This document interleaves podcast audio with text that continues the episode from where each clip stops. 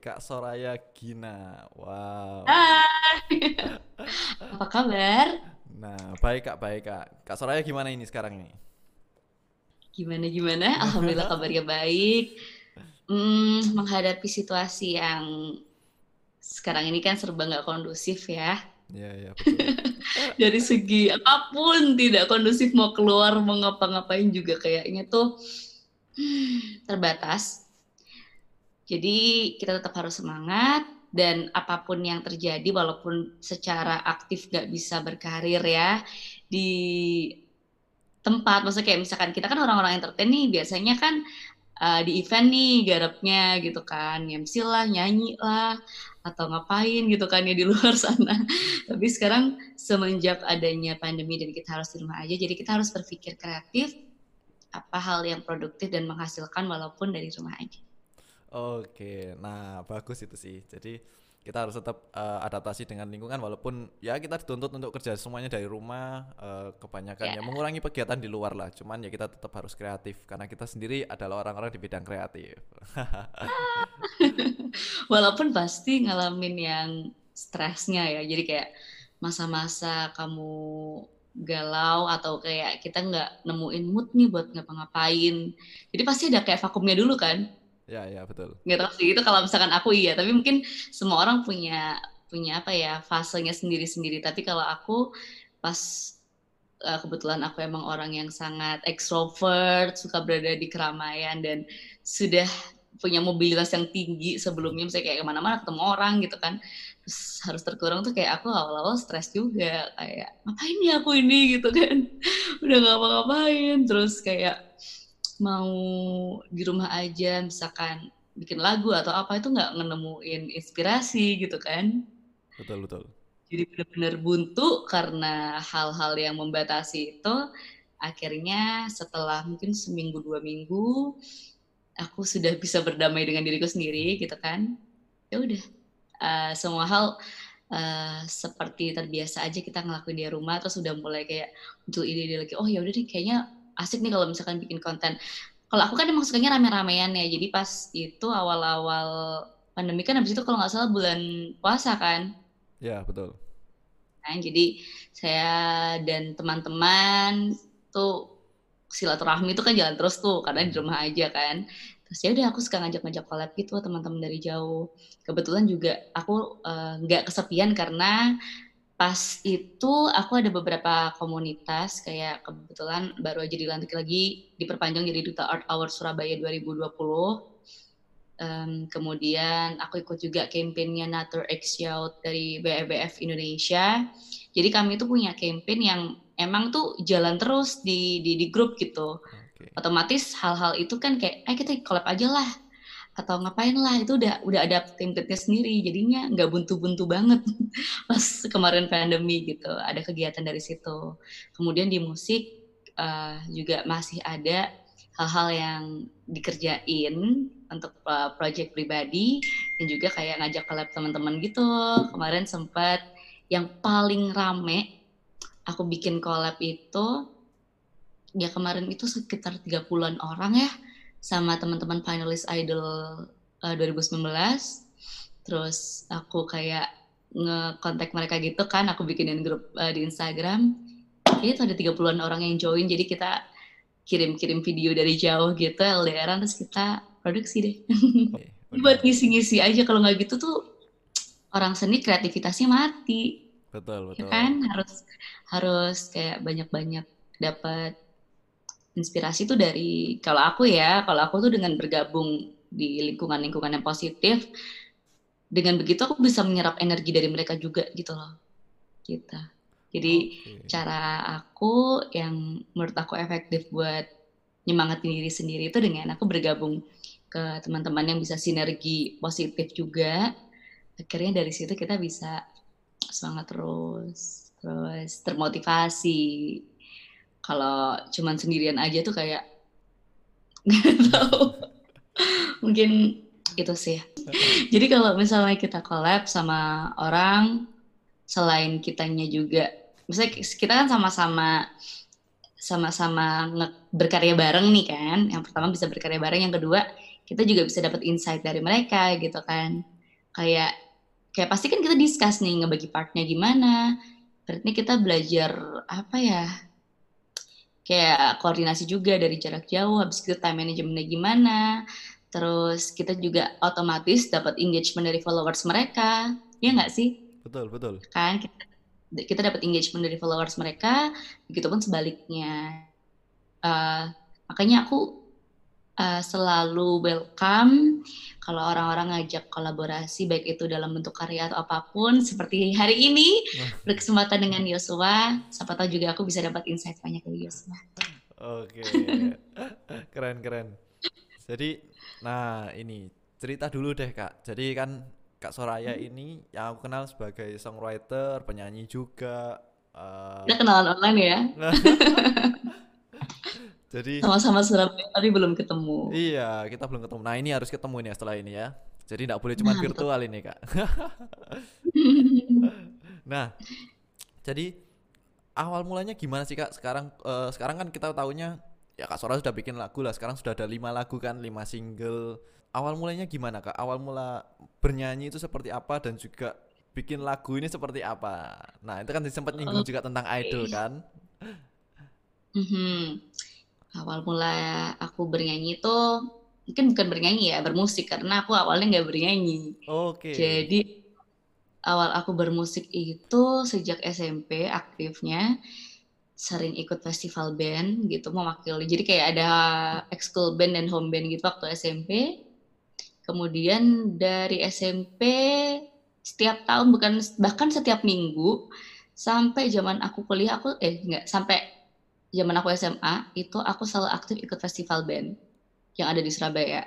Jadi otomatis kayak circle aku dari kecil SMP itu itu udah deket lah, relate banget sama teman-teman permusikan. Karena kalau misalkan kita ikutan lomba kayak gitu-gitu kan pasti otomatis kenalannya banyak nih. Betul. Gitu. Cuman ya karena aku masih ikutnya cuman kelas-kelas ya Jawa Timur, Surabaya gitu-gitu. Jadi ya udah maksudnya circle yang lontok ya di area Surabaya Sidoarjo dan Jawa Timur lah ya gitu. Dan aku dulu itu sebagai keyboardis gitu. Karena pas waktu itu di band kebetulan emang waktu SMP yang bisa main keyboard aku dan aku disuruh jadi keyboardis ya udah gitu.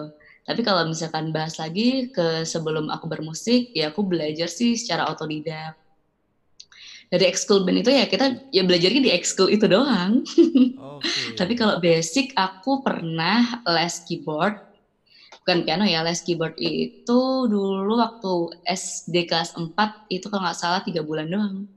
Oh. Tiga bulan itu kayak cuman yang belajar apa ya, not balap, hmm. terus fingering style, um, chord progression itu juga kelas 4 SD masih yang basic, super basic banget gitu. Jadi setelah itu ya udah belajar-belajar sendiri aja, mainin lagu-lagu yang kita sukain aja. Sampai akhirnya ternyata dari aku SMP kok support nih, dari SMP kok ada fasilitas ekskul band ya gitu kan. Ya udah. Dan hal itu berlanjut, aku ngeband ngeband ngeband terus. Pertama bandnya festival ya kan band festival, kemudian band indie. Jadi kalau band festival aku ini udah sepuluh sepuluhan lah pokoknya kalau aku punya band itu udah banyak banget karena aku termasuk orang yang aktif, suka apa ya easy going lah. Jadi kalau ada teman ini, eh kamu ikut aku dong, ya gitu kayak gitu. Oh ya udah gitu. Aku dengan senang hati tidak pernah menolak gitu. Bahkan hmm, genrenya rata-rata beda-beda. Kalau kamu pernah dengar, um, kalau dulu band aku yang awal itu pop pop funk gitu ya kita suka suka suka musiknya uh, apa ya kalau zaman dulu tuh SD SMP tuh masih yang super funk kayak gitu gitu nggak sih like oh, kayak ya, ya, ya. itu zaman dulu banget tapi semakin uh, ke terus kayak ganti pop, ganti rock, ganti jazz, terus gitu aku bahkan pernah punya ngeband sama kamu tahu dulu Caca band gak? Pernah dengar, pernah dengar. Power metal, power metal ya sebangsa itu di Surabaya. Jadi kayak emang orang-orang udah senior gitu yang rocker banget. Ya, aku jadi keyboardisnya mereka kayak gitu. Aku cewek sendiri. Yang lain tuh kayak udah udah apa ya udah kayak emang tua-tua garang dan aku kayak feminin banget dulu kan masih belum berhijab jadi kayak si apa ya masih kelihatan kecil ya kupu gitu jadi itu pengalaman ngeband gak cuma band festival akhirnya bikin band indie kalau sama band indie aku udah ngerilis empat single sama MV juga namanya Duski tiga band terus aku punya band indie lagi dulu namanya Sora oh nah di band Sora itu pertama kali aku jadi vokalis oke okay. jadi nah. setelah mungkin festival-festival sudah berakhir barulah ke ini nih ke indie aku tertarik karena dari dulu aku tertarik bikin lagu gitu. Aku dari dulu sebenarnya tertarik untuk nyanyi nih. Cuman setiap aku bilang sama kayak teman aku atau kayak mungkin dulu ada pelatih band gitu bilang, hmm. aku mau nyanyi aja doang gitu. Aku malas main keyboard. Karena kebetulan keyboard aku dulu tuh gede ya, aku cewek kan. Terus aku mana-mana tuh ngangkat itu sendiri hmm, kayak koper gitulah bentuknya tuh case-nya terus ada ada sorokannya ada ranselnya kalau nggak salah tuh 9 kiloan aku dulu pakai Juno Stage wow jadi ya berat apalagi dulu nggak punya studio sendiri di rumah jadi mulai jam gue tuh di jam malam banget ya apalagi studio Surabaya dulu rame kan. Ya, kita ya, kalau booking nggak jauh-jauh hari itu udah dapet itu shift-shift malam jam 10 jam yang baru kelar jam 12 gitu. Sedangkan aku cewek terus aku keyboard terus aku bawa keyboard sendiri tuh kayak aduh capek banget ya gitu kan. Akhirnya dari dulu aku punya keinginan nyanyi. Orang tuh udah gak usah nyanyi lah kamu tuh gitu gak enak sorry kayak gitu gitulah gitu kalau diceritain gitulah. Setelah sering diremehin sama teman-teman akhirnya aku nunjukin nih kalau misalkan aku emang serius pengen nyanyi dan nulis lagu. Aku bikin band. Awalnya aku nggak mau bikin band ya aku emang pengen jadi solois. Terus aku ngajak teman-teman eh iringin aku dong aku pengen nge-produce lagu aku gitu. Tapi um, mereka tuh pengen ah, aku juga pengen ini nih pengen pengen indie dia bilang gitu. Ya udahlah kira bentuk band. Gak tau kenapa namanya Sora.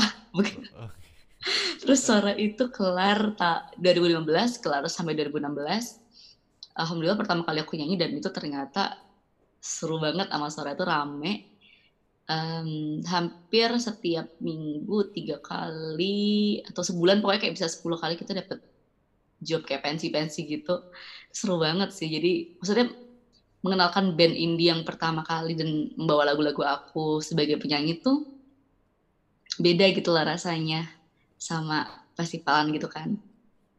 Udah akhirnya um, karena di band terus ada perbedaan visi, kemudian aku lanjut jadi solois. Gitu.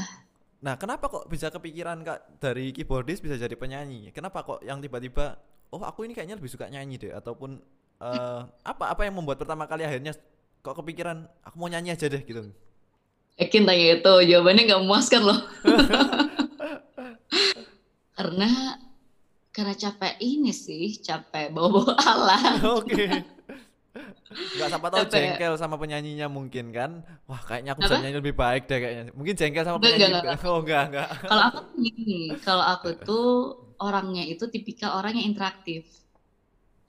Jadi kenapa aku jadi bukan karena pengen nyanyinya, tapi aku pengen bisa interaktif, aku pengen bisa komunikatif dan apa ya? Dan aku tipikal orang yang original gitu. Jadi kayak aku pengen bawain lagu dengan styleku, dengan karyaku di bedang cover-cover gitu. Dan itu nggak bisa aku wujudin kalau misalkan kayak misalkan nih aku nyuruh penyanyi nyanyiin lagu aku kan nggak semua orang bisa nge uh, ngedeliver itu sesuai cara aku gitu kan gitu jadi kalau misalkan dibilang aku lebih baik sama sekali enggak gitu bahkan uh, basic aku untuk bernyanyi pun ya nggak pernah les juga dan semua itu juga otodidak gitu cuman karena aku suka jadi um, apa sih kayak apa sih namanya ya istilahnya lead, um, kalau di band tuh kayak posisinya leader gitu ya kayak kayak kayak kita kayak kayak orang yang perform di di di di stage-nya gitu, maksudnya yang pengen nge ngebawa gitu. Kayaknya aku emang pengen jadi ini sih, frontliner maksud aku. Oh, oke. Okay. aku mikir banget deh. Ya jadi aku emang pengen jadi frontliner gitu kalau di musik. Itu doang waktu itu. Bukan karena aku ngerasa lebih baik atau apa, tapi karena emang ada pesan yang pengen aku sampaikan. Yang kedua, aku happy kalau aku bisa interaktif sama orang. Gitu. Jadi saat aku perform, aku nggak pernah cuman perform, hmm, bawain laguku udah gitu enggak gitu kalau aku sih perform karena ada lagu yang pengen aku sampaikan jadi aku pasti banyak ngomongnya gitu Oke. banyak ngomongnya gitu. Aku berusaha pengen kenal sama penonton aku gitu. Atau berusaha ngajak mereka nyanyi. Atau pasti aku nge-storytelling dulu nih. Hati-hati taruh hati kalau nggak mau sakit hati. Oh kayak gitu. Itu single pertama aku sih karena aku dulu nulis taruh hati judulnya. Jadi aku mesti cerita sama orang-orang pas pertama kali aku ngenalin laguku gitu. Kebetulan pas aku rilis lagu single pertama itu kan aku juga nekat-nekatan tuh ya nekat-nekatan terus alhamdulillahnya langsung disupport sama teman-teman radio Jawa Timur untuk diputar serentak. Uh, terus mediasi di di sosmed terus di kayak uh, platformnya radio-radio ini juga lumayan kan. Dan itu yang pertama kalinya aku rilis single ternyata aku langsung di dapat panggung di Jatim Fair untuk jadi kayak openingnya apa gitu ya. Geisha atau apa gitu atau oh enggak Ari Lasso atau Geisha Soraya Gina gitu. Sebagai singer yang kayak wah udah punya panggung. Dan aku juga dapat jam yang prime time banget gitu. Jadi pas aku nyanyi terus aku bawain lagu aku aku cerita taruh hati itu ternyata orang-orang notice gitu. Jadi ya udah happy beda beda rasanya saat kita bawain lagu orang terus kita nyanyi mereka sing along ah ya udah udah biasa kan.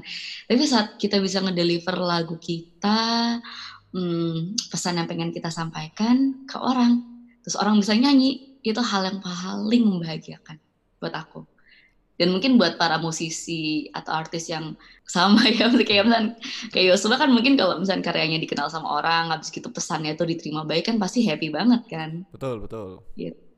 jadi sebagai eh, sebagai musisi atau awalnya aku berkarir atau bermusik ya hanya itu motivasinya pertama aku happy aku makanya kalau misalkan em, aku tuh daripada menulis aku present aku singer songwriter aku lebih suka bilang kalau aku tuh uh, spreading love and positivity through music gitu Oh, jadi emang visi yang pengen aku sebarkan di musik itu adalah uh, love and positivity gitu. Kalau Yosua dengar lagu-lagu aku atau apa pun karya yang udah aku tulis tuh, kalaupun galau itu semua pesan tentang positif. Jadi kayak misalnya gini, galau itu boleh, tapi ya udahlah dia bukan buat kamu. Makanya aku tulis bukan untukmu. Kayak taruh hati, taruh hati itu sebenarnya lagu galau ya. Ini orang bener nggak sih deketin kita? Tapi aku di situ lebih ceritain yang kayak hati-hati nih taruh hati kalau nggak mau sakit hati kayak jangan gampang baperan kalau kamu tuh nggak yakin sama dia gitu daripada sakit hati kayak gitu gitu jadi itu um, visi aku adalah spread love and positivity through music tapi untuk tema lagu-lagu yang aku tulis itu tentang love life positivity love life gitu Oke. kehidupan dan percintaan Ya apa pun lah, musisi ya, ataupun penyanyi, ya kita harus bikin karya sendiri karena nggak cukup kita cuman ya sekarang kan lagi rame kan cover-cover dan lain-lain. Ya, It's tapi ya kan juga jadi rame kan apa namanya jadi polemik gitu loh jadi keributan karena hak cipta lah. Ya kan? Copyright ya, betul, lalala betul, betul. begitu jadi memang jalur yang aman adalah berkarya original Ya ya, jadi eh, sebenarnya enggak apa-apa kalau kita mau cover lagu sekarang masih oke, nggak Betul, masalah. betul Cuman memang ada prosedur yang harus diikuti. Yang paling bermasalah sih kalau dimonetize kan kita kasusnya. Mm. Jadi kebanyakan kita cover tapi dimonetize itu tidak, tidak diperbolehkan, termasuk dimasukkan ke Spotify dan lain-lain kayak gitu. betul Jadi ya kalau kalian mau rilis ke media-media itu ya silakan bikin karya mulai sekarang. ya karena aku yakin semua orang itu bisa bikin karya yang original. Semua orang bisa menyanyi itu bisa dipelajarin ya kan? Betul. nulis lagu juga.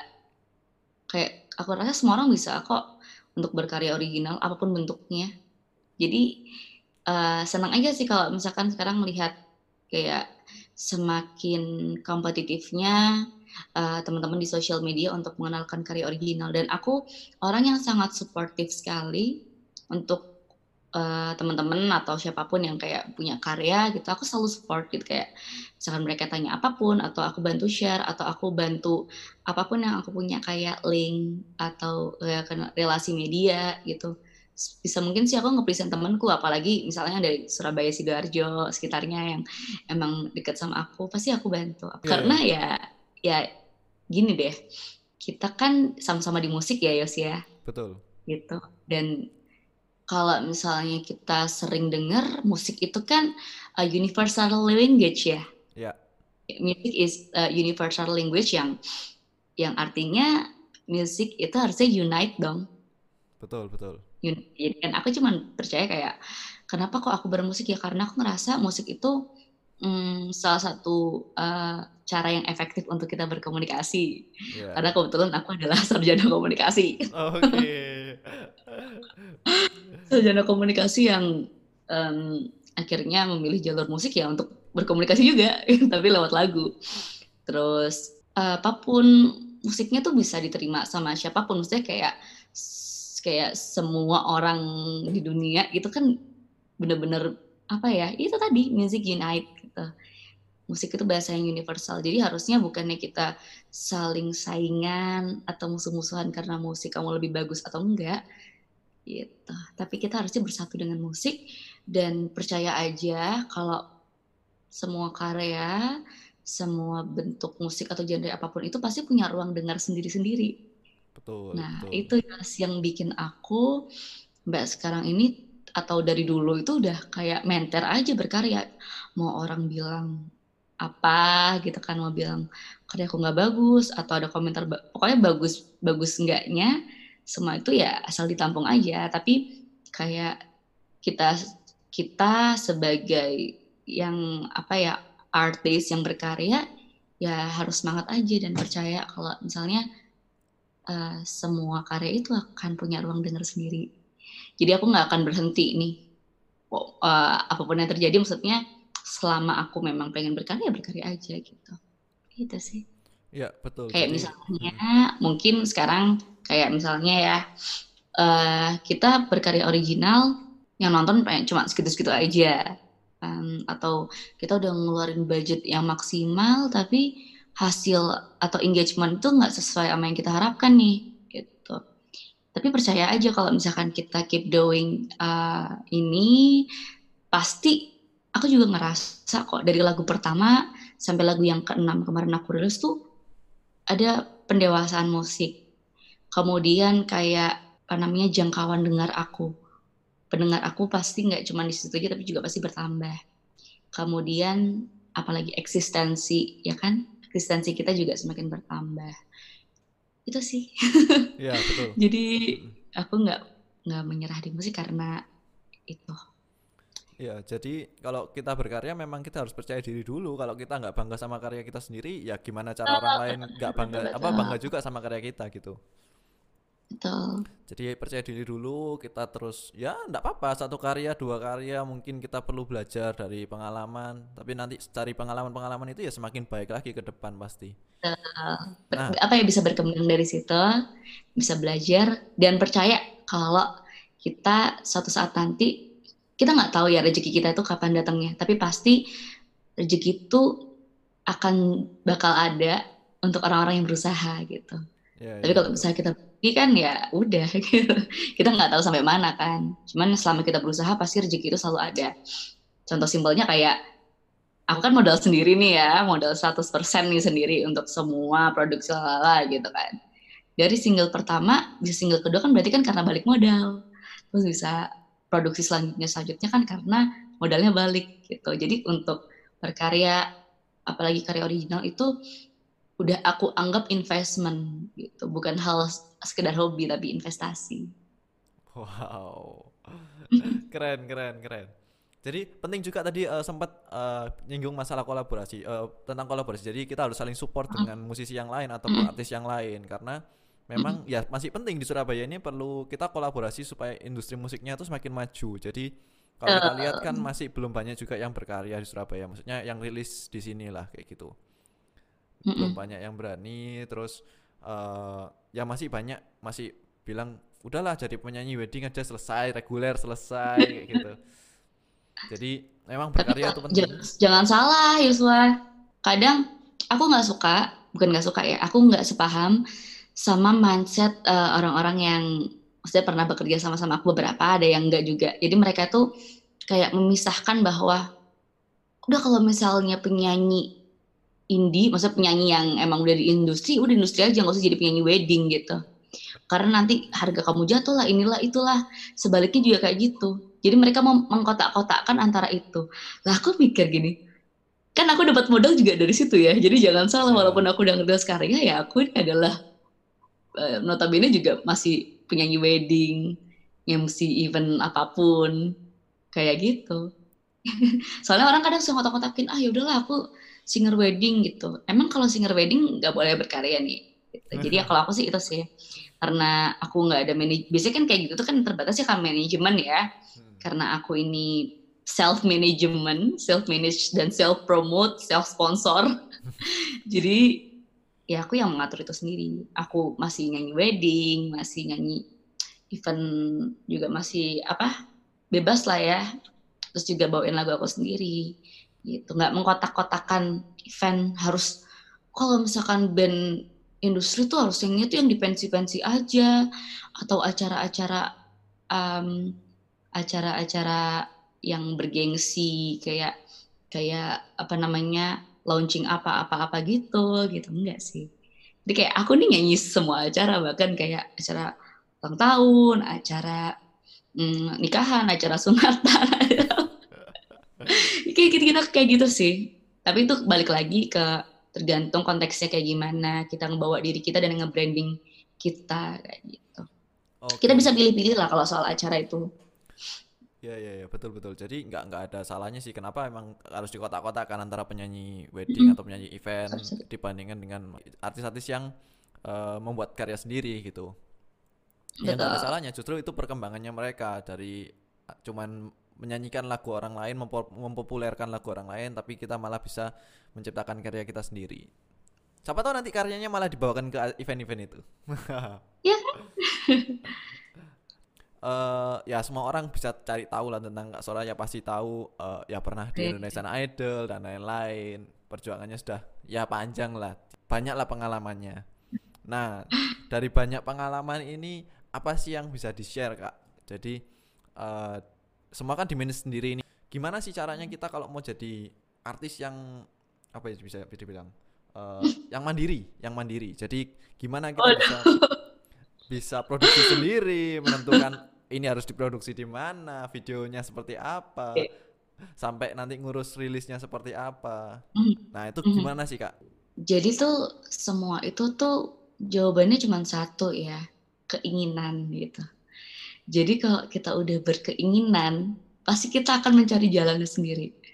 Dan itu yang aku lakuin, Yos. Jadi eh, karena aku dari dulu tahun 2012 aku awal menulis lagu dan awalnya aku nulis lagu tuh orang-orang nggak percaya sama aku kayak dulu tuh ada lomba dan itu mewakili sekolah kebetulan sekolahku tuh ada sekolah yang akademik banget jadi kayak yang seni itu nggak terlalu disupport ya terus aku ngajak tim aku teman-teman aku dulu kayak nggak ada yang mau gitu loh satu tim sama aku buat ikut lomba cipta karya lagu.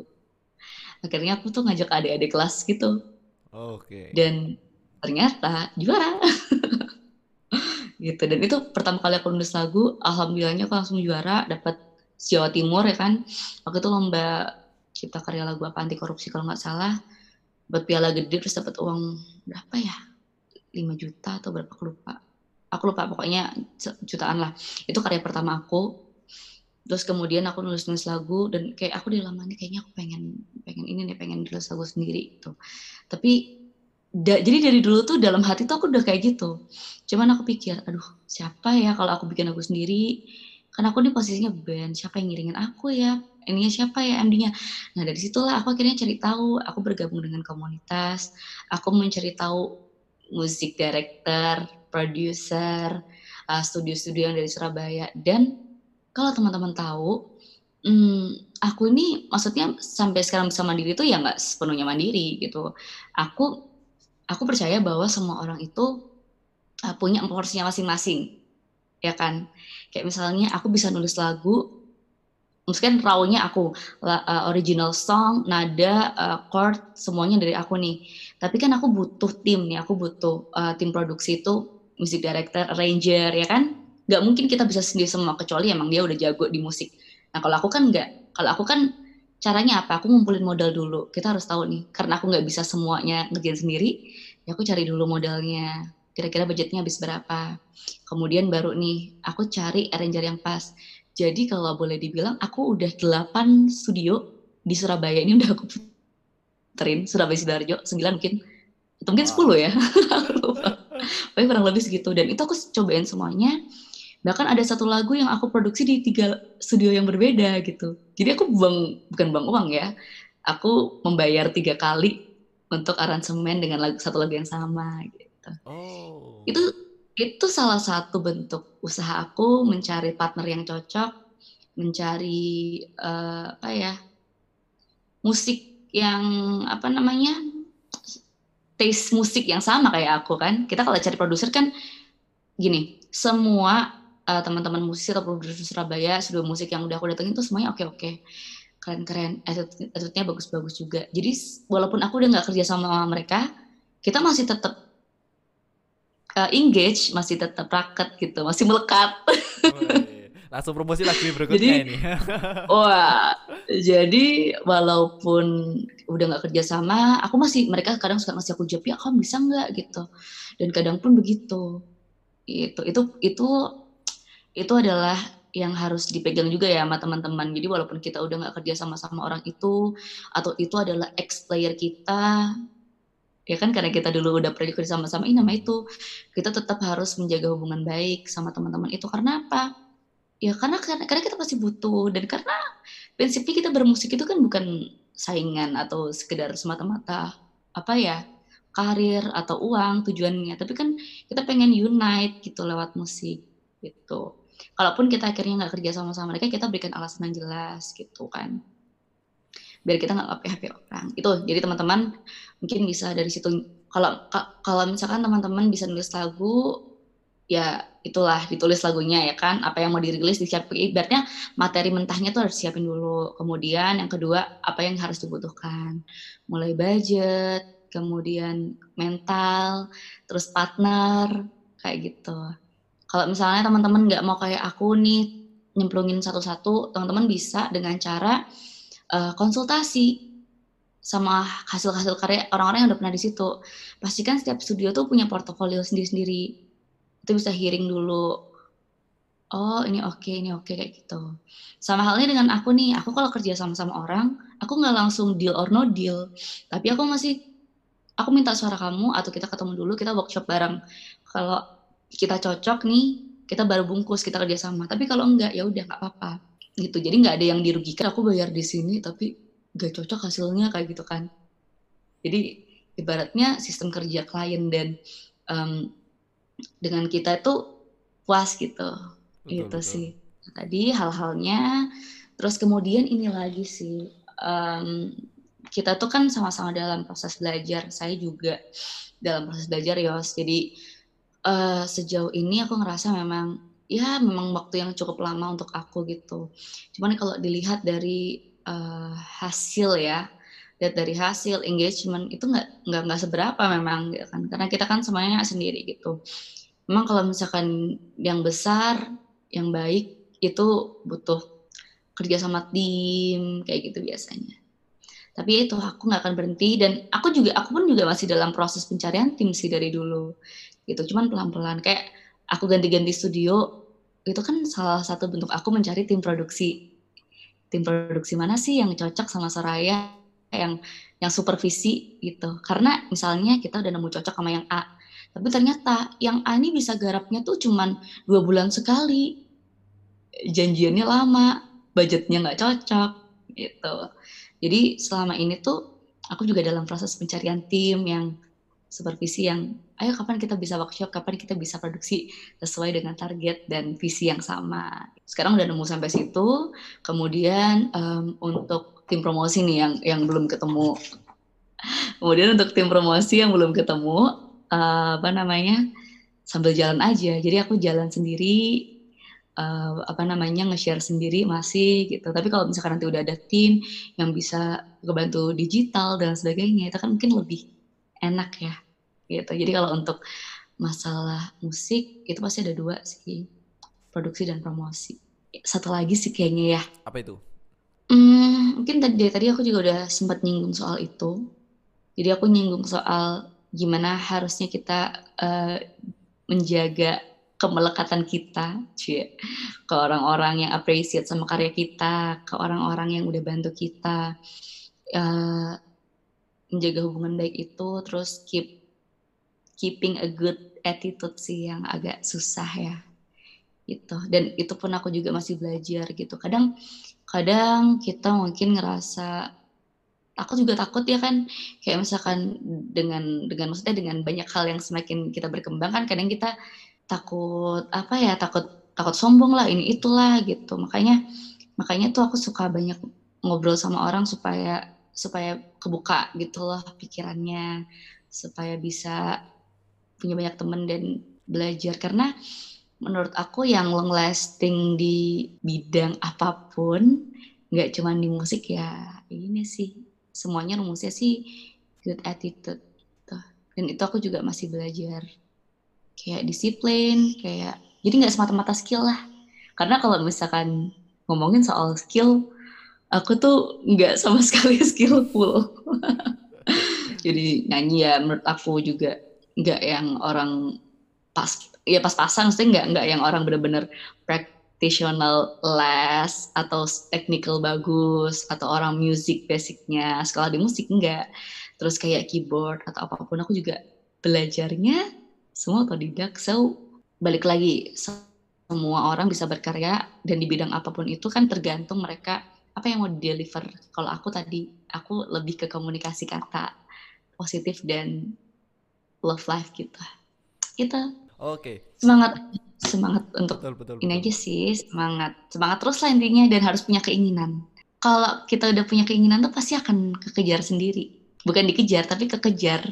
Karena kayak hal itu udah jadi keinginan kamu, ya pasti kamu mau. Ibaratnya kayak misalkan kamu pengen beli HP, pasti nabung nih beli barang ini kayak apa gitu biar biar nyampe. Kayak aku keinginan aku tuh punya album, aku bisa rilis lagu ya udah aku kejar gitu.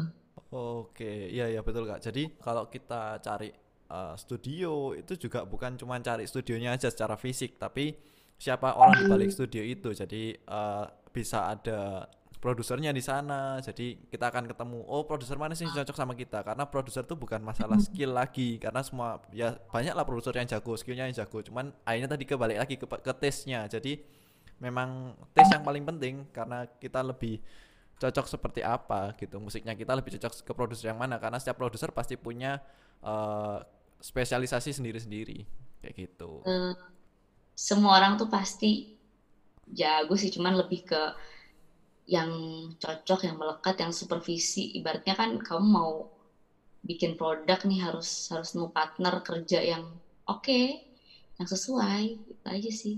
Dan itu nggak gampang nyari jujur jujur yang bikin lama ya itu juga sih. Maksudnya yang jadi kendala aku kayak aku udah bikin musik ini tuh nggak sesuai ya. Kayak ini aduh nggak suka ya kayak gitu. Dan wow. e, berpengaruh sekali. Jadi kayak kehadiran partner kecuali kecuali bisa sendiri ya semuanya. Bisa sendiri kayak pamungkas tapi kayak sepamungkas pun aja yang indie dia sokongan timnya kan udah luar biasa kan. Kita itu eh, nggak uh, mungkin uh, sukses itu karena sendiri gitu. Jadi jadi sukses itu atau keinginan kita bisa terlaksana itu pasti dari support eh, orang-orang uh, kayak tim di belakang layar kan, tim produksi atau tim promosi atau orang-orang yang dengerin atau teman-teman media yang support. Jadi dalam konsep aku bisa bilang ini kan musik kan kalau udah dikarir kan ya jadi bisnis kan ya.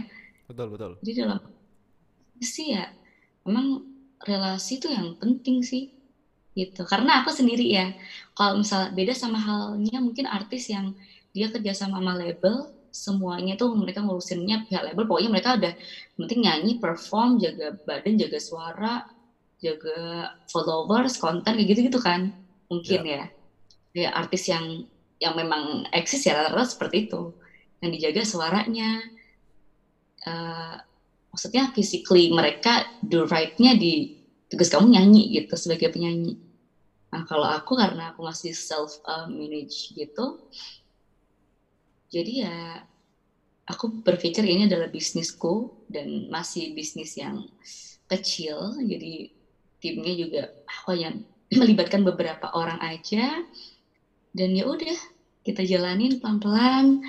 Uh, jujur Yosua karena aku nih lebih suka sebenarnya lebih ke songwriter ya gitu. Hmm.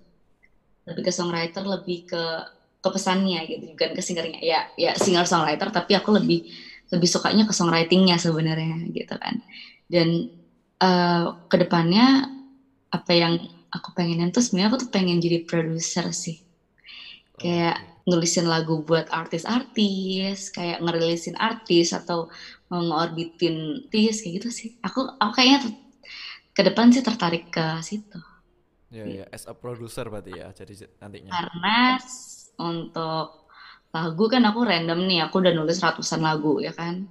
Nggak mungkin semuanya cocok aku tulis sendiri, nggak mungkin semuanya aku bisa bawain sendiri gitu. Jadi itu, ke depannya aku kayak suka ke situ karena aku lebih enjoy semakin ke sini karena aku uh, eh, self management, jadi aku kayak ke sini tuh aku lebih enjoy untuk ngurusin orang nih kayaknya ngurusin bagian manajemen enak nih kayaknya nih bagian rilisan, bagian uh, lobbying ke media lah, lah kayak gitu, gitu. Step by step lah, pelan-pelan gitu. Iya sih, jadi memang harus kita ya memang dari kita sendiri dulu kita belajar tentang produksi itu gimana, step-stepnya seperti apa sampai ya dari langkah ini jadi dari artisnya dulu, penyanyinya dulu, kita tahu oh produksi itu harus kayak gini sampai akhirnya kita bisa jadi as a producer gitu. Jadi kita tahu dari awal produksi sampai akhirnya sampai rilis tuh gimana ya kita harus belajar dulu dari awal gitu. Nggak bisa langsung jadi produser juga kayak gitu. Benar benar. Karena udah ngalamin ya gitu kan. Udah ngalamin uh, ke treatment sendiri pernah. Ke, ke lagu-lagu sendiri kan udah pernah nih ya. Betul. terus garapin orang juga udah beberapa. Garapin jingle-jingle untuk perusahaan juga beberapa gitu. Jadi kayaknya seru nih kayak kalau misalkan aku emang fokus ke depan itu untuk produce music tapi bukan bagian arrangernya bagian lebih ke songwritingnya lebih ke ya hal-hal yang aku lakuin iya gitu. iya iya iya iya banyak juga sih uh, lebih ke, lebih ke apa ya executive producer kali ya yeah. kan kalau arranger tuh dia lebih apa namanya ya kalau arranger kan bukan executive producer ya betul, betul. kalau executive producer itu kayak yang will manage whole package-nya mulai dari promotion dan production kayak gitu kan. Dan yeah. itu hal yang kayak buat aku ya kalau memang ada rezeki dan aku bisa ke sana kayaknya asik nih. Dan uh, sekarang yang aku coba adalah ngebangun ya selain selain apa proyek pribadi aku, aku pengen nge-portfolio aku supaya orang-orang atau aku bisa engage dengan klien, dengan artis-artis gitu bisa pitching lagu yang kira-kira cocok nih mereka sama aku karakternya gitu. Cuman ya satu lagi nggak semua lagu lagu kan juga jodoh-jodohan pater oh. juga jodoh-jodohan jadi nggak usah jadiin itu sebagai satu bentuk permusuhan ya kayak misalkan ah dia kira cocok sama lagu yang dia emang ini itu udah nggak bisa itu karena udah jodoh-jodohan gitu kayak kita suka sama lagunya ini berarti ya emang udah cocok itu aja yeah. alhamdulillah aku uh, selama ada beberapa klien yang emang minta dibikinin lagu cocok dan mereka suka dan bahkan repeat order. Jadi ya mudah-mudahan uh, target aku ke depannya sih bisa memperluas ini sih. Karena dengan aku bisa memperluas artis-artis atau atau orang-orang yang yang yang itu bekerja sama-sama aku dengan itu pula visi aku secara secara subjektif tuh bisa terlaksana. Visi aku apa itu spirit love and positivity. Jadi siapa pun orang yang kerja sama sama aku siapa pun orang yang bikin lagu ke aku pasti pembawaannya juga ikut aku kan?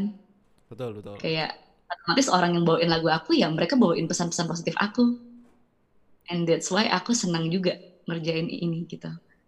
Gitu jadi misalnya orang-orang yang aku produsin yang mereka bisa ngebazar kata-kata positifnya itu. Gitu idealisme aku bermusik otomatis juga kepake. Makanya ini sekarang aku lagi tertantang untuk gimana caranya bisa belajar supaya ke depan aku bisa jadi produser. Cie. Yeah. Mudah-mudahan aja. Gitu. Ya, pasti bisa sih karena kan uh, Kak Soraya juga dari awal tahu lah. Jadi dari belajar nulis lagunya sendiri kan pasti itu yang paling penting. Songwriting itu nomor satu. Kalau kita nggak bisa songwriting dengan benar ya itu akan beruruntut beruruntut eh beruruntan. Jadi setelah songwriting ada arrangement ada uh, produksi jadi ada rekaman kan ada rekaman terus mixing dan mastering sampai publishing itu kan uh, prosesnya panjang. Betul. jadi uh, setiap proses setiap tahap itu pasti berpengaruh ke proses berikutnya.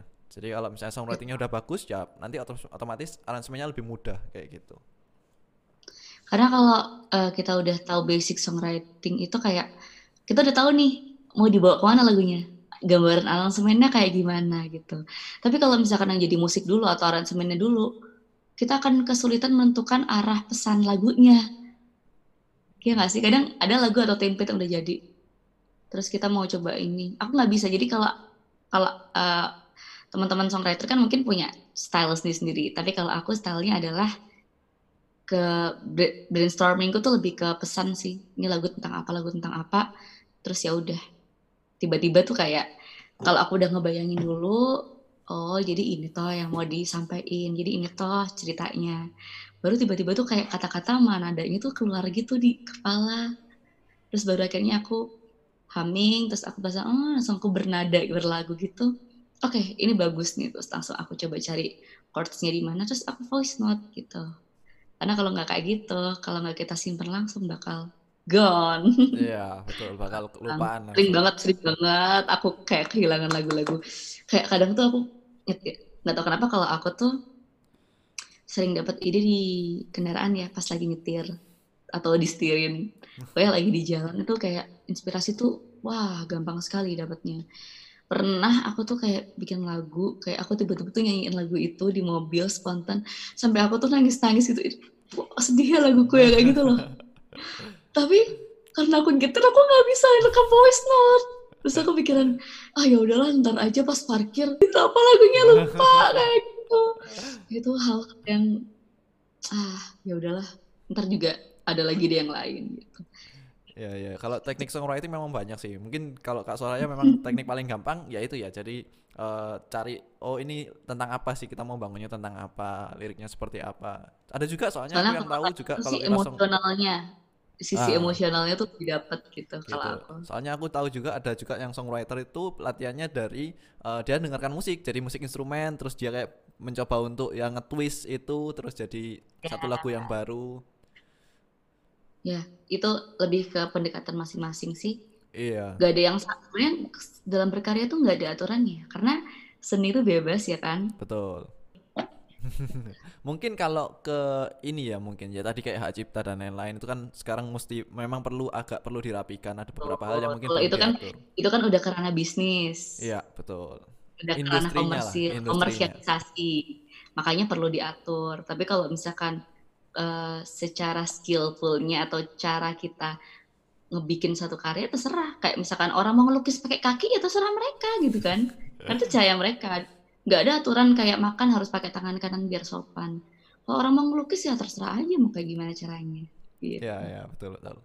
Kalau yang belum tahu Kak Soraya ini bukan cuman songwriter bukan cuman penyanyi tapi juga punya hmm? usaha yang lain ini Nah, Apakah itu? salah satunya itu kan melekat production, yang satunya ada juga oh. Soralicious. Nah, cerita dulu ini kak, dikit kak tentang ini kedua ini sebenarnya namanya itu melekat project sih cuman oh. kayak awalnya aku kasih nama project terus karena aku pengen bikin channel YouTube-nya melekat project terus kayak udah ada gitu kok melekat project ada di YouTube ya tapi ternyata itu kayak udah ada yang bikin YouTube-nya akhirnya aku ganti nama melekat production aja biar lebih luas gitu gitu. Cuman kenapa namanya melekat ya? Karena biar melekat. Jadi melekat itu melekat project itu adalah uh, bidang event organizer yang aku jalankan event IO dan WO wedding organizer. Dan aku pakai konsep melekat. Kenapa? Karena udah satu saat kita pengen saat kita bikin acara kita pengen acara itu berkesan dan bisa melekat ke orang-orang. Itu doang sih. Okay. jadi kenapa aku kok punya kenapa kok Soraya selalu pakai tagline melekat sih? Karena kata arti melekat itu bagus. Melekat artinya kita tuh bisa berkesan kita bisa nempel gitu. Saat orang dengerin lagu kita saat orang ngobrol sama kita bisa melekat berarti bisa berkesan. Saat orang bikin acara sama kita bisa berkesan kayak gitu. Itu yang itu hal yang secara filosofis aku kalau ngasih nama itu seperti itu Yos. Jadi mungkin ini bisa uh, jadi insecure kamu yang ngasih nama kan? Dan ngasih nama buat usaha gitu. Jadi pikirlah kata-kata yang kira-kira bisa nempel nih apa ya gitu kan. Jadi kalau misalkan aku aku ngomong melekat sedikit orang langsung ih promosi gitu. Padahal kan melekat kan bahasa umum ya. Ya, ya, ya kan betul, betul. gitu. Sama kayak misalkan orang orang bikin judul lagu kan cinta banyak tapi cinta kan kata umum jadi kan udah biasa tapi kalau aku mungkin karena aku ini juga aku kan orang yang agak untuk penulisan lirik sama judul itu juga agak selektif ya, sa- sa- sangat cukup selektif. Uh, kayak aku suka riset dulu nih, apa ya kata-kata yang anti mainstream, apa ya yang belum ada, kayak gitu-gitu. Nah, kayak melekat ini aku aku itu pas mau bikin lagu melekat emang sebenarnya udah kepikiran nada lagunya melekat, tapi pas itu aku mikir, oh ngetik dulu kan belum ada nih ternyata yang judul melekat tuh kayak atau melekat di hati, melekat di jiwa, tapi yang kayak judulnya melekat doang cuma lagunya Soraya. Oke. Silakan. penghujung. Penghujung aku juga mencari itu semua judul lagu penghujung. Carilah itu nggak ada. Jadi penghujung hati penghujung apa-apa kisah lalala. Jadi ada ujungnya. Tapi kalau penghujung doang cuma lagunya Soraya. Kemudian aku cari-cari lagi cari lagi judul lagu taruh hati. Cuma lagu Soraya. Oke. Em, apalagi bukan untukmu bukan untukmu itu banyak tapi rata-rata lagu galau.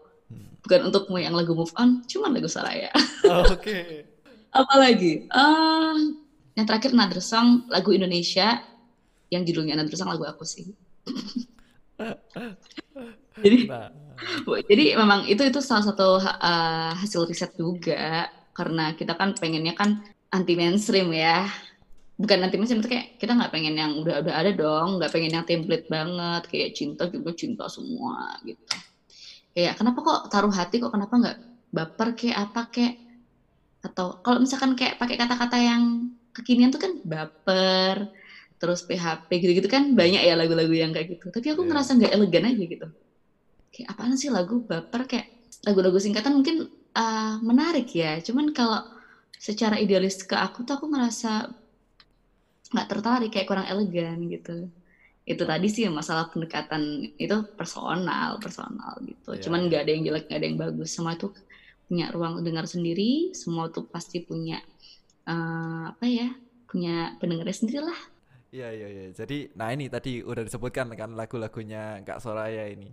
Jadi ada judul eh taruh hati, melekat, penghujung. Nah, bukan untukmu sama Another Song yang paling baru. Eh, kalau dari lagu-lagunya Kak Soraya ini, aku yang paling suka ini ada dua.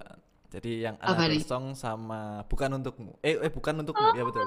Nah, itu. bukan untuk Jadi kenapa kamu Eh. nggak salah dengerin kan yang another song eh yang yang melekat soalnya Benar. melekat ada dua versi aku rilisnya oh, itu versi R&B sebelumnya itu kayak band band-bandan band-bandan gitu ya gitu oke. Nah, kenapa kenapa sukanya kenapa yang itu Jadi ya eh, selera. Jadi eh, kalau aku sih memang lebih tertarik dengan dua lagu itu. Apalagi yang paling baru sih. Aku paling suka yang paling baru memang Another Song karena eh, gampang sekali untuk sekali kita dengar langsung nyangkut ini di pikiran kan langsung. Coba nyanyi, coba nyanyi, coba nyanyi. Weh. Nah kayak gitu. Oke, nyanyi dikit dong, nyanyi dikit dong Kak Soraya, nyanyi dikit lagu yang paling baru. Oh, this another song. Kok rendah banget ya salah salah salah kayak. So this another song I wrote for you to tell you I love you. Keren, keren, keren. Wow. Aku akhirnya bikin filter juga itu di another Oke. song nyanyi. Nah, itu bisa dicoba itu nanti ya filternya itu. Yes. Di subscribe juga jangan lupa. Kita bukan youtuber soalnya kalau misalkan ngecek di YouTube aku tuh kayak cuman ya rilisan lagu aku doang isinya makanya orang-orang bilang kamu eman banget sih kenapa nggak bikin cover gitu nah ini pertanyaan yang sering diketanya ini kenapa kok aku jarang bikin cover jadi gini untuk produksi untuk kita bisa produksi untuk aku bisa produksi itu kan mengeluarkan budget. Budget kan juga pribadi ya kan? Jadi kalau orang-orang biasanya belajar bikin musik atau bikin musiknya sendiri supaya nggak ngeluarin budget itu kan karena udah jago ya. Kalau aku kan merasa porsi aku di sini dan aku butuh bantuan orang lain. Jadi aku ya nabung bekerja untuk nabung untuk bisa produksi. Yang kedua ya aku produksiin lagu aku fokusnya. Jadi aku fokusnya bekerja dan berkarya original. Nah kalau cover intinya gini kita ada waktu kita ada budget sama-sama produksi. Kalau aku sih lebih memilih produksi lagu original daripada lagu orang. Gitu kan sama-sama produksi. Betul. sama-sama budget, sama-sama sama-sama rekaman, sama-sama mungkin bikin musik video atau apa gitu kan. Soalnya sekarang juga kalau coveran yang bagus kan biasanya ya kualitas produksinya harus bagus nggak yang sembarang cover coveran gitu kan. Betul betul. Gitu sih. Mungkin sekarang waktunya karena aku masih fokus di sini tapi bukan berarti aku nggak cover. Kalau short short cover doang di Instagram aku udah banyak ya. Itu kayak cuman yang semenit itu lagu-lagu yang aku sukain aja bisa di Instagram. Cuman kalau isi YouTube sih aku emang belum belum ke arah youtuber kan tapi masih fokus dulu lah karena album juga maksudnya project lagu-lagu belum selesai jadi kayaknya pelan lah satu-satu nggak nggak nggak it's okay untuk nggak nggak kita nggak harus bisa ngelakuin banyak hal di waktu yang sama gitu. Karena kita udah punya pori sendiri kita yang bisa ngatur sendiri apa yang kira-kira kita mampu dalam waktu dekat untuk ngelakuin apa yang kira-kira bisa diduluin apa yang bisa nanti sambil jalan udah itu dilakuin gitu. Oke wow Nah, ini bukan berarti aku nggak jadi youtuber. jadi teman-teman semuanya yang mau membantu aku subscribe saya gina. Oke, nah semua lagunya juga sudah ada di semua digital platform. Sudah ada semua kan yang lima lagu tadi kan? Sudah ada mm -hmm. semua bisa didengerin. Uh, ya bisa di share lah. Jangan lupa. Oh atau teman-teman, aku suka gini. Aku juga suka kalau misalnya ada orang yang curhatin sama curhat sama aku pengen tadi bikin lagu, biasanya aku bikinin. Oke. Okay. Jadi aku rilisin. Jadi kayak tiba-tiba suka dapat DM atau komentar kak aku pengen bikin lagu. Atau mereka kasih kata-kata atau insight apa yang kira-kira bisa jadi aku inspirasi aku dengan senang hati kayak dan biasanya kalau lagu itu udah jadi terus aku kirim ke mereka mereka itu kayak seneng gitu loh. Ya nggak sih? Kayak wah perasaan mereka ter tersampaikan lewat lagu kayak gitu.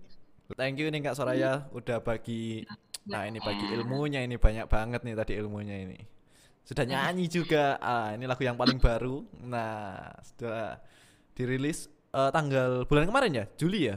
Betul ya? Kebetulan aku rilisnya tuh tanggal yang sama saat aku ngerilis single pertama. Oke. Okay. jadi ngerilis single pertama tuh 17 07 17 tanggal cantik. Terus single terakhir aku another song itu di tanggal yang sama tanggal 17 tepat saat tiga tahun aku berkarya. Oh, jadi kayak kenapa kok juga Another Song? Kenapa kok ceritanya tentang kayak gini? Karena emang ini adalah lagu kado sih. Lagu kado buat semua yang support aku yang dengerin aku. Kayak aku pengen bilang so this another song I wrote for you to tell you I love you. Jadi aku sayang sama kalian yang udah support aku kayak gitu. Ke depan ada yang mau di dirilis lagi kak? Yang baru akan mau keluar ini? Um, seperti yang aku bilang itu adalah single terakhir aku. Oke. Okay. itu single terakhir aku dan bocoran dong ini kalau, rilisnya kapan kalaupun aku ngeluar karya lagi pasti kayaknya gini. Ini ini baru pertama kali aku bocorin di sini sih. Jadi Song itu adalah lagu rencana single terakhir yang aku akan putar. Dan aku sekarang lagi proses pembuatan album yang sebenarnya tahun ini aku pengen rilis album teman ketunda karena tidak kondusifnya um, waktu dan keadaannya kan. Betul, betul. Kita nggak bisa bikin showcase kayak kalau kayak gini kan. Jadi mungkin aku tunda dulu untuk itu dan ke depan ke depannya ini aku kalaupun merilis single lagi aku akan merilis single kolaborasi kolaborasi wow. Jadi cukup uh, enam single ini aku keluarkan solo. Kemudian sisanya nanti tungguin albumku aja. Dan kalaupun aku di akhir sisa tahun ini ngeluarin karya lagi aku pengen single collab single featuring. Terserah itu siapa pun yang kira aku belum ada pikiran. Tapi gini satu hal yang mau aku bocorin kebetulan sekarang ini aku kan sedang uh, garap single untuk orang lain dan aku sekarang lagi bikin uh, giveaway challenge dengan mushabat. Itu adalah lagu yang aku tulis juga. Itu lagu anak gitu. Um, lagi running tapi sebentar lagi aku juga pengen karena banyak orang yang DM aku aku pengen cover lagu kakak boleh nggak? Kayak gitu gitu kan. Lagunya nempel dan alhamdulillah itu beberapa orang banyak yang ngechat kayak gitu. Okay. uh, insya Allah segera aku mau bikin templatenya untuk collab uh, collab another song gitu. Um, dan bikin kayak cover challenge-nya juga. Tapi ini giveaway. Aku pengen ngasih giveaway-nya adalah cover lagu giveaway lagu cover oh. lagu hadiah lagu jadi uh, bentuk apresiasi aku ke teman-teman yang udah cover lagu aku dan kira-kira yang aku suka akan aku rilisin single dan aku produksiin full kita. Cuman ada di sini nih, lah ini. Pertama kali aku kalau... baru bilang ini jadi kayak um, nanti teman-teman yang kayak kalau misalkan ada yang cover lagu aku dan memang suka aku akan full produksi aku ajak collab untuk featuring featuring di single single featuring dan semuanya ya pasti bareng sama aku. Maksudnya maksudnya giveaway-nya tuh ya aku produce aku produsin aku nggak cuman ngasih lagunya aja tapi uh, whole production aku bakal kasih. Aku senang bersinergi sama orang-orang yang suka membuat suatu hal yang original. Pertama yang kedua itu bentuk terima kasih aku juga buat teman-teman yang udah appreciate aku karyaku udah dengar dan yang ketiga karena memang uh, aku pengen bersinergi dengan orang-orang untuk punya tagline yang sama spread love and positivity through music Wow, oke, okay, nice, oke. Okay. Jadi kalau nggak mau ketinggalan, langsung ini siap-siap pelajari eh, dulu lagunya Another Song. Nah, ini. Iya, boleh boleh follow Instagram aku karena aku suka update hal-hal apa pun berbau-bau musik ya. Dan, dan aku juga orangnya responsif. Jadi kalau misalnya teman-teman ngajak collab atau mau kayak Yosua kemarin bener-bener ini ya kayak kalau misalnya aku nggak balas itu biasanya emang aku lagi slow respon. Tapi kalau misalkan ada waktu aku tuh suka ngecek unread message gitu. Ini yang belum aku balas yang penting mana aku bisa balas. Oke jadi thank you nih kak Soraya. Nanti makasih. ditunggu single terbarunya lagi Ya insya Allah doain. Apalagi nanti kalau ada giveaway, nah ini tidak boleh ketinggalan juga ini yang mau ikut kolaborasi sama Kak Soraya ini. Kapan lagi diproduksi iya. nih? Nah, Iya iya iya. Karena banyak banget teman-teman yang bikin cover kan. Ya gimana daripada bikin cover kita bikin lagu bareng-bareng aja. Nah, bagus bagus. Kita ngerebit kan kan lebih keren. Pakai nama sendiri, lagu sendiri daripada daripada nge-cover. Ya keren juga sih, tapi maksudnya udah saatnya teman-teman berkarya Untuk sendiri. berkarya sendiri. Betul. Oke, Kak Soraya, thank you uh, udah join. Sukses selalu kak. Terima kasih Yosa juga. Semoga okay. kita bisa sering bersua.